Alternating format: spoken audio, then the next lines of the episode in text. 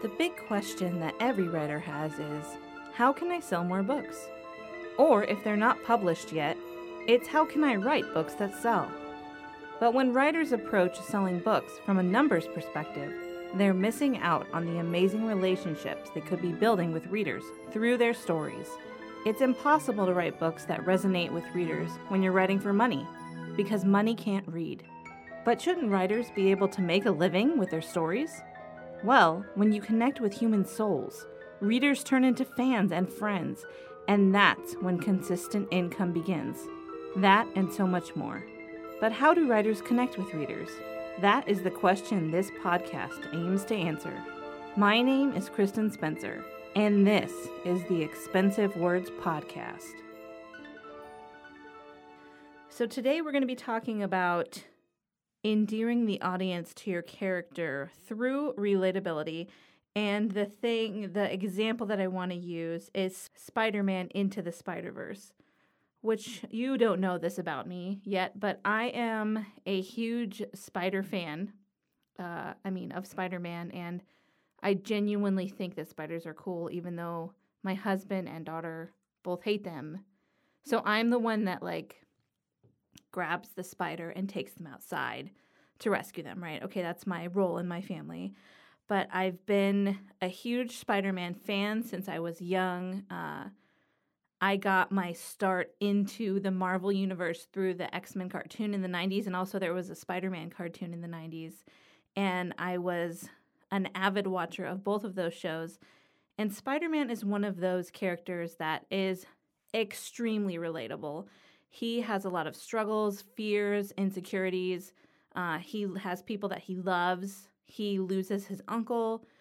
Um, he experiences a lot of grief as well. There are so many nuances to Spider Man, to Peter Parker as a character. But one of the things that I was very surprised, pleasantly surprised by when I saw Spider Man into the Spider Verse was that Miles Morales is all of the things you ever wanted Spider Man to be and so much more. And what I want to talk about specifically is how the creators of Spider Man into the Spider Verse create such a relatable character in Miles Morales, and not just a relatable character, but um, also representation in the Marvel Universe, which is a pure delight. And one of the new things that I'm doing when I record this podcast is that I put my AirPods in on transparency mode under my giant headphones so I can hear my voice, but I can also hear music. And of course, for today's post, I'm listening to Sunflower by Post Malone and Swae Lee. I'm sorry if I'm pronouncing that wrong. As I've mentioned before, I'm super white and I, I don't always know how to pronounce things properly, you guys, so I'm sorry for that. Um, I wanted to, I've been basically wanting to podcast about this since before I even started Expensive Words Podcast because I have watched the intro to Spider Man Into the Spider Verse like 20, 30, 40, some, some obscene amount of times because I love it so much and I want to help you understand the steps that the creators are taking in order to make you suddenly feel like Miles is your new favorite Spider Man. And I watched uh, all my kids kind of go from loving the Tom Holland Spider Man, which is, he's amazing. I love him. He is probably my favorite Spider Man ever. Um, to wanting to have all the Miles Morales Spider Man action figures and uh, explore that world. And of course, we have Spider Gwen because I have two girls and I have some of the comics. But it was just really cool watching them reimagine Spider Man along with the creators. And I wanted to break down how did these amazing filmmakers and professional storytellers get us so involved in Miles's character. And so if you watch the first, you know, few minutes of the film, you're going to notice that there's like a short setup where, for all of the spider fans, such as myself, um, there's a little like montage where Chris Pine, who also is Captain Kirk, right? He plays the voice of the OG Spider Man in this universe where Miles lives. And he's talking about all the things, you know, we know that he lost his Uncle Ben, he's in love with Mary Jane, he's fighting all these bad guys, and he did this weird, awkward dance, which I'm not going to explain too much about that, but I was like cringing, but with joy when I saw that part because I'm like, yes, please, let's not ignore that this weirdness happened. Uh, and then he says that he's the one and only Spider Man. And right after that, we cut to a scene of this young boy who we don't know who he is. We know that he's drawing graffiti art in his notebook and he's listening to Sunflower and he's doing this adorable, amazing thing where he doesn't know all of the lyrics, right? Because uh, honestly, I tried I tried to learn the lyrics to the song just to see how simple it would be to do it. And it's not simple and I'm a very musically minded person. Uh, I I sing, I play the piano, all that kind of stuff. And I still was like, I can't do this. And so I found myself doing the thing that Miles does in the film where he has his headphones on and you he all he can hear is the music. He's he's enveloped into that, right? All that's all that he's conscious of in that moment is his art that he's creating and his music that he's listening to and he's singing along but he doesn't know all the words and so he's like hmm, hmm say uh, hmm, eh. and it's amazing i can't do any more than that for copyright reasons but that is the magic because what is he showing you in that scene he's showing you i have passions I have things that are important to me, and I don't know all the words to this song that I'm obsessed with, and I'm just like you in that. Because we all do that, don't we? Where we have a song that we like, but we might not know all the songs. We're like, we might say the wrong lyrics lyrics instead of like electric boots, right? Electric boobs. We, you know, and Benny and the Jets. We've all been there. And so this is something that is completely endearing. And then you see that he like the relatability is already off the charts in that moment but the story the storytellers aren't done they go into he's not packed his dad's yelling at him he's pretending like he's done something that he hasn't done so he's pretending to do something that he hasn't done and i know that we're all i mean at least i have been very guilty of that where i'm like oh no no mom i started my laundry no big deal i'm folding it right now and so you see that he's packing. You don't know what he's packing for, but his dad's offering to drive him, and he's like, I don't want to ride, dad. I'm just going to walk. And then he starts to eat some of his mom's, whatever she's cooking. It looks amazing. Uh, and you see this contrast between what his parents do and say and what he does and says. And it's just very relatable in the fact that that is a common type of interaction between parents and children. And like when he's eating the the food that his mom is making, she's like, "Hurry up, hurry up." And he's like, "Oh no, just give me 1 minute." But then when he's on the porch, she's kissing him and he's like, "Hurry up." And she's like, "Just 1 minute," you know. And so it's that playful back and forth, but it's also that insane relatability of um, this character's like you. And Miles Morales feels like a character that's m- more like what the world is dealing with right now than Peter Parker. And listen, I I love Peter Parker, but I think that it's so great to have a character who's half black, half Latino, who's bilingual. That is awesome. And someone who's struggling with figuring out who he is and who his parents are because we see very quickly that he has a hard time relating to his dad in that he's passionate about his art, right? So he makes these stickers that he puts all over town, and his dad gets mad about that. And he's like, You're going to go take them all off. And his dad says to him, Well, who do you want to be like? Do you want to be like me? Or do you want to be like your Uncle Aaron?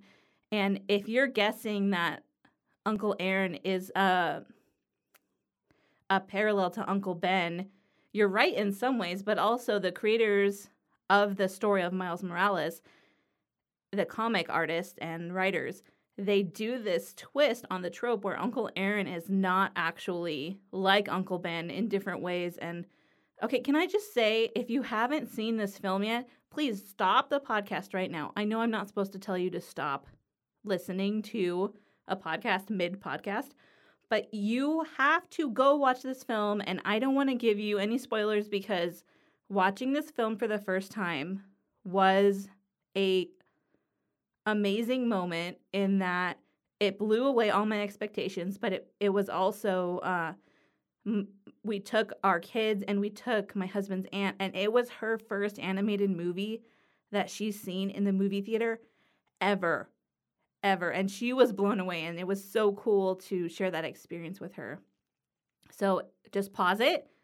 Go, if you have a Netflix account, go watch Spider Man Into the Spider Verse and if you don't have a Netflix account, get like a trial so you can watch this film. I promise you will not be sorry.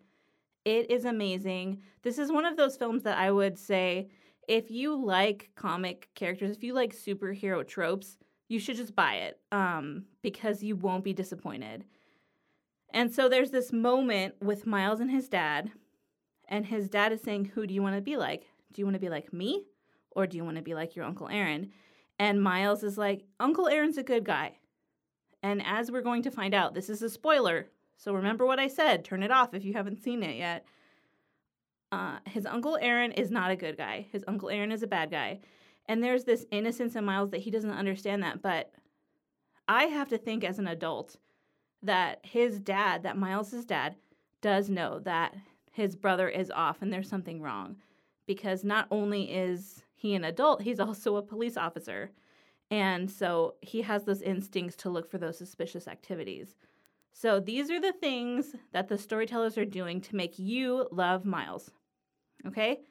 They're making you think that he's just like you. They're making you think that he's not understood by his parents, that he doesn't completely understand himself, and that he's just a fun loving teenage boy who's at the cusp of trying to figure out what life is. And that's a relatable experience for everyone on this planet. Uh, even younger kids can understand what they see Miles going through. And it's just one of the most clever things a storyteller can do. Because if you can use relatability to endear the reader to your main character, they are going to be so much more in that brain space of I'm the one in the story, which is something that we want. I mean, there's this we can use it for good or evil, right? We can show people that they have the capability for bravery in this case with Miles Morales, or if we're putting our our uh, our reader into the brain of uh, a, a protagonist that's actually a villain, right? Then we can show them that they have the propensity to do great evil. I believe that everyone has the ability to do amazing, positive things, and that everyone also can do the most horrible things in the world. I think that I'm capable of murder. You know, if I if I don't choose to do the right thing, and that's going to lead me into a little segue on the Iron Giant, where Hogarth says the Iron Giant is another animated film which you absolutely should watch. It is one of my favorite things ever. If you've seen any of my YouTube videos or you've taken any of my classes, you see that in my studio I have uh, a paper art piece of the Iron Giant that I made, and it has a quote. I'm leaning to to read the quote uh, from Hogarth, and it says, "You are who you choose to be." Uh, and if you haven't seen the film yet, that's I'm not gonna do any spoilers, but this is a film that is inherently about choosing to be other than what you were created specifically for. And that's the same theme that we see in Spider Man Into the Spider Verse. And it's a universal theme, it's something that readers can get on board with. And this is a magic moment for you to understand that you are able to relate to the character in very nuanced ways and that's going to endear you to the to the main character to the protagonist and they you're going to root for them and that's what you want and so maybe at the beginning of Spider Man Into the Spider Verse, we don't see that the stakes are the whole world can end. And that's that's the that's the stakes. And those are the stakes in this case. I'm not going to tell you one way or the other what happens. Uh, but hopefully you went and watched the film by now. But that is the premise that the world can end if Miles doesn't do something. But at the beginning, we don't know that those are the stakes for the whole story, but we know what's at stake for Miles. The stakes are he doesn't know who he is, and he's trying to figure out who he is. And he's at a school where he doesn't know people, he's trying to make friends. These are a lot of the themes that I wrote about when I wrote the Story Filters course. And I talked about Olive, who was my main character.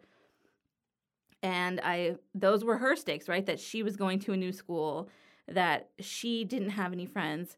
And if you've ever been in that position, and I have, and it's awful, then you can relate to how scared Miles feels. And you can relate to how he's pretending like it's no big thing to leave home and leave his super cute and wonderful mom and his loving and uh, you know overbearing dad and go be in a place with strangers and that's something that really resonate it resonated with me personally because I've been through a similar circumstance where I had to go to a new school and I didn't know anyone and I was in middle school.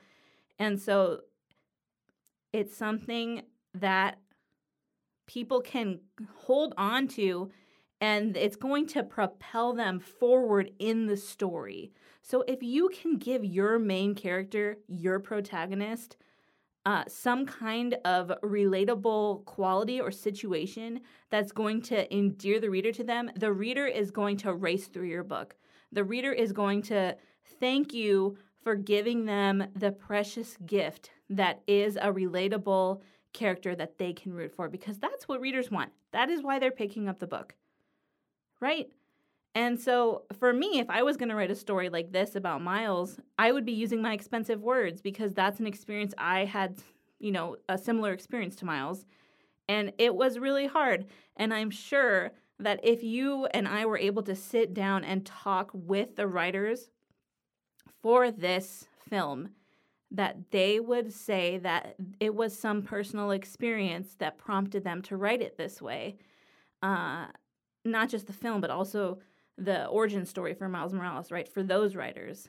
And that's one of the interesting things about the way that we have interaction with media now is I can read a comic about Miles Morales, I can go see a film, a feature film about him, and the way that the different writers interact with the story creates something unique each time and creates something expensive each time in that they're contributing their own individual experiences.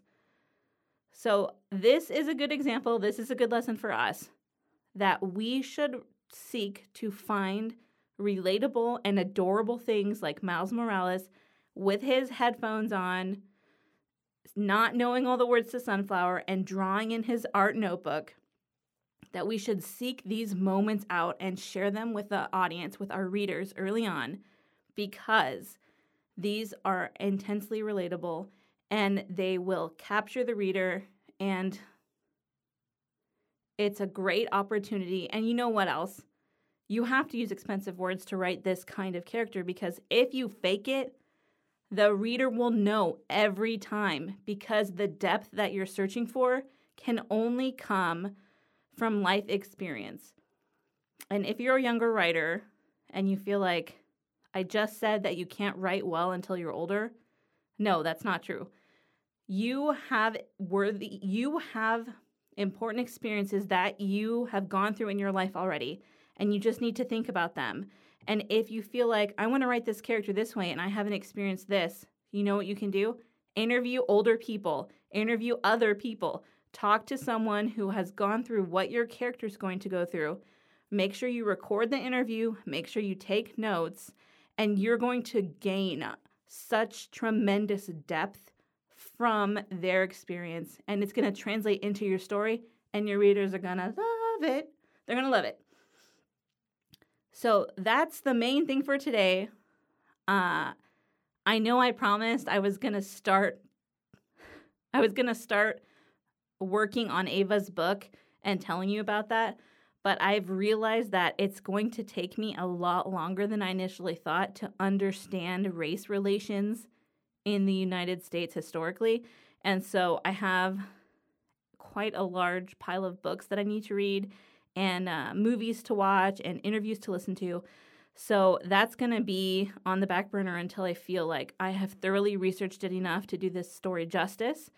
And in the meantime, I'm going to try to write to market something that I also love, but I probably wouldn't have thought to write on my own without researching what kind of book is in high demand right now. And so I'm just going to tell you uh, that I'm working on a project about a door that leads to another time and maybe another dimension. Who knows? Because I found through my research that that's a marketable book right now. And I love to write about time travel. I love to write about experiencing new worlds. And uh, also, apparently, in this trope, I'm going to write about ex law enforcement, which I can talk to my husband about, thankfully. And so I am going to be doing a challenge where I try to write this book in some crazy amount of time, and I'm going to record everything for you. And once I finish the book, I'm going to release all of those episodes so that you can hear my entire process from the beginning to the end. And then I'll do a launch review with you, my wonderful listener, so that you can understand my process, which hopefully will inspire you to continue in your process and discovering how you work well as a writer. So that's it for today.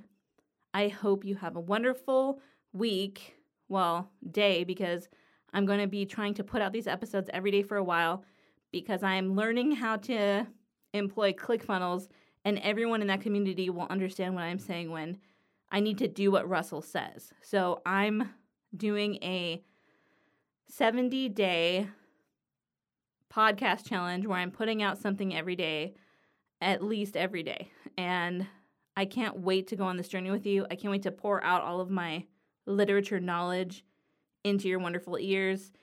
Happy writing. This has been Kristen on the Expensive Words podcast, pouring out my heart for you, my wonderful listener. If there's any question you want to ask me, if there's anything you want to tell me, you can go to expensivewords.com or you can find me on Instagram at kristen.n.spencer. And I would love to hear your wonderful writing thoughts from your amazing writing brain.